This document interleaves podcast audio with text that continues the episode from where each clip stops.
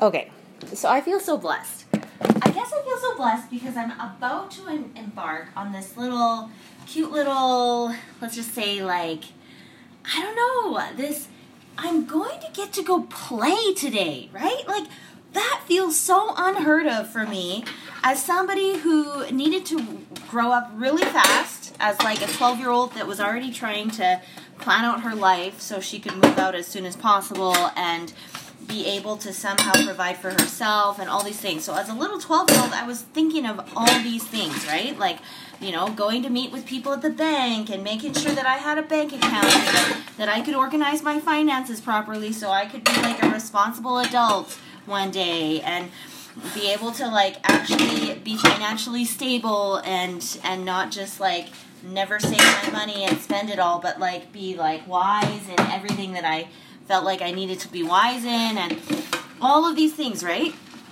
So here I am as this 33-year-old who feels like it's time, right? It's time for me to get to open another chapter of my life where, yes, I've done the 20 years of responsible stuff, right? Which is good. And it's not like I'm going to turn away from that because that's like a good foundation. And I feel like I'm finally at a place in my life where I can feel like I can rest, you know, and play and grow. Like the name of this retreat that I'm attending. And I'm just so happy that I get to really take the time to soak in that. Because growing up, I didn't really feel like I really got the time to like rest. Like a deep rest to the point where I could really soak in play, right? It was mostly like, no, it's like you go to sleep as late as possible and then you wake up and do the same thing all over again and watch TV all day long. Like that's basically the whole existence that I remember, right? And so I just feel so delighted to be in a season of my life where I can be way more in tune to be like, oh yeah, like turn off the TV, like turn off those things because they don't give me rest. They don't give me play. They don't give me much to grow with and from. You know, it's all 2D, right? Like maybe some 3D kind of things, right? But just it's all very much just watching somebody else live their life, right? And so I'm just so delighted to be in a season of my life where I feel like I can truly get started in this realm of living my own life and starting from the basics, right? Starting from the basics of allowing myself to settle into rest, right? I feel like I've got the systems down for that. You know, I became a yoga teacher 12 years ago. I've been learning how to do that in a lot of ways. And then I recently started volunteering in one of the most holy and quiet and peaceful places on earth, right? Like, so I am so delighted I get to volunteer there like 6 hours a week and get to be in kind of this space that's all about resting in our Heavenly Father's care, right? And really getting a deep rejuvenation from His love and His presence in our lives and coming to His house, basically, right? So that's been really cool to just develop more of a keen awareness of rest for me and allowing for myself to really go there. Then another thing that I'm really grateful for is like, hey, I get to like step into play. Like I was looking over the itinerary of this sweet little retreat thing and I was so delighted to notice on the schedule that there's a block of time that's like free play time, right? And it was just so cute because I plan those kind of things for my family, right? Like for the people that I support so that they can rest and play and grow and those kinds of things. But it's not often that I actually carve those things out for myself. And so it's been so uplifting ever since I got signed up for this retreat because my sweet husband that was so supportive was like, no, like I believe in you going to this if you want to go to it kind of thing. And I was like, are you kidding me? Thank you, right? And that was just such a gift because ever since then, it's really helped me shift because I started coaching with this lady who's hosting the event and And the thing that has stood out to me about our conversations and all of the coaching the most is this idea of, like, what is my self-concept? If I were to rate my self-concept, like, 1 to 10, 1 being low, 10 being really high and confident and those kinds of things, like, what would it be? And I was honest then. Like, the first time I ever was asked, I was like, I'm probably at, like, a 2 or a 3 with my self-concept, right? Like, I seriously feel like I'm super weak in so many areas, right? Like, and... you know, but then for some reason when we talked further, it's like, well, but on the other side of it, if I had no responsibilities of any other person and I was just only responsible to take care of myself, I could say my self-concept could be like a 7, 8, or a 9, right? Like me and myself by myself, not having to deal with any other responsibilities but just me, I would totally be up there, right? But because of the weight and responsibilities of everything else in my life, it's way low because I feel like I'm constantly failing at my capacity to be able to somehow successfully serve and help others in the ways that they need, right? And in ways that actually feel like they're producing any kind of result or success in any way, right? So then, as we talked about it further, it was really fascinating to just go into that space where she's like, well, what if you were to believe that your self-concept doesn't have anything to do with other people and how you relate with them, how you serve them, or whatever, but your self-concept can be something that you find from within, not shown to you externally by other people, right? And so that's been something I've been really delving deep with. And then as I've been delving deep with it, it's been really fun because then I signed up for this retreat, and it's been really, really fun to actually settle in to this idea that I believe in taking care of my most important asset. I believe in taking care of my self-concept. I believe in doing these things because I do. I care about that my Heavenly Father believes in me, and He created me for a reason, right? And I'm created in His image, and I can't just throw those things away. I can't just throw it away and say, oh, it was a mistake. I was a mistake. My creation, the creation of me was a mistake, right? Versus, well, what if it was done for a very wise purpose, for a very important work, right? And it's on me to discover what is that important work for me to do, or be, or say, or feel, or whatever, right, in this life. And I don't want to miss it. That's the thing. It's like I have such a great desire to not be so ignorant in my own ways of whatever that I would miss my opportunity to really see myself for who I actually am and who I can become and experience even a smidgen of the fullness of joy that is available to me to experience in going deeper with that, right? So that's kind of where I'm at right now. It's like I'm really excited to go to this thing. Resting, I know, is part of it. And then playing is going to be another part of it that I'm really excited to just delve a little bit deeper in exploring and having fun with. And I'm really looking forward to a lot of laughing, a lot of just like relaxing all of my muscles, my whole nervous system, getting to have a good deep soak. I'm so looking forward to just play. And I'm one of those people that actually loves play. Like, I'm one of these people that if I have a reason to laugh for something, I'm not just going to laugh like, ah, ha, ha, and just kind of pretend something's funny. No, even if it's a little bit funny, I will go into a full-out belly laugh about it because I'm not just glad and happy. I'm not just laughing because something is funny. I'm laughing because it's funny. I'm laughing because I'm glad that I even have a desire to laugh. I remember times in my life when I had no desire to laugh. I knew funny things were happening around me. I knew things were joyful to everyone else. But to me, I was so blocked.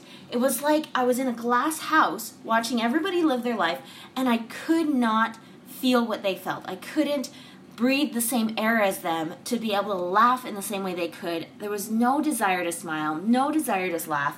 It was not a good place, right? I was so grateful once I came out of that and was able to smell the fresh air and actually feel those things again.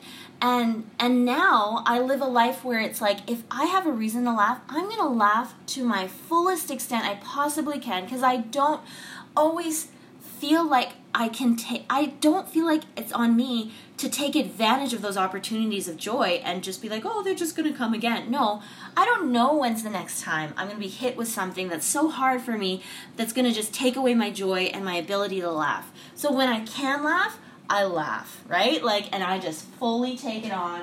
And I know that that's my job and my calling right now to have a great time laughing, right? And I'm not saying that this is like a loud laughter kind of a thing, right? Like, yes, it's loud and yes, it's laughter, but it's not that kind of a thing that's like mocking or making fun of other people. It's just me being absolutely thrilled and delighted to be alive.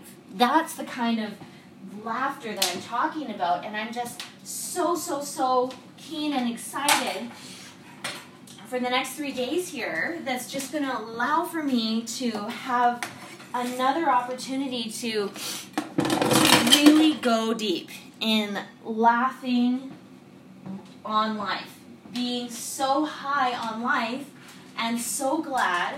You know, for some reason, I go back in my memory of some of the most laughing, great memories I have of like joy and delight. And I think I was in like a grade 8 class in English or something.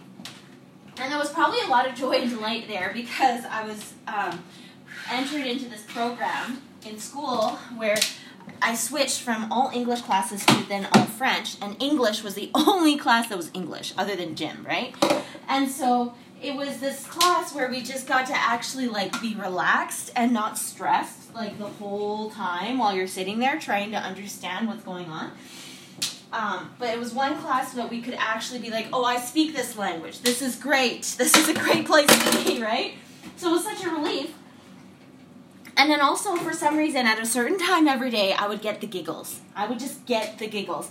There was a certain time between that age 12, 13, 14 stage where I was just so high on life. Like, I was hyper all of the time. You know, I was just so happy to be friends with different people that I really enjoyed being with. I was so happy joking all the time. And I was just so over the top, just so high on life. Like, everything was so funny to me.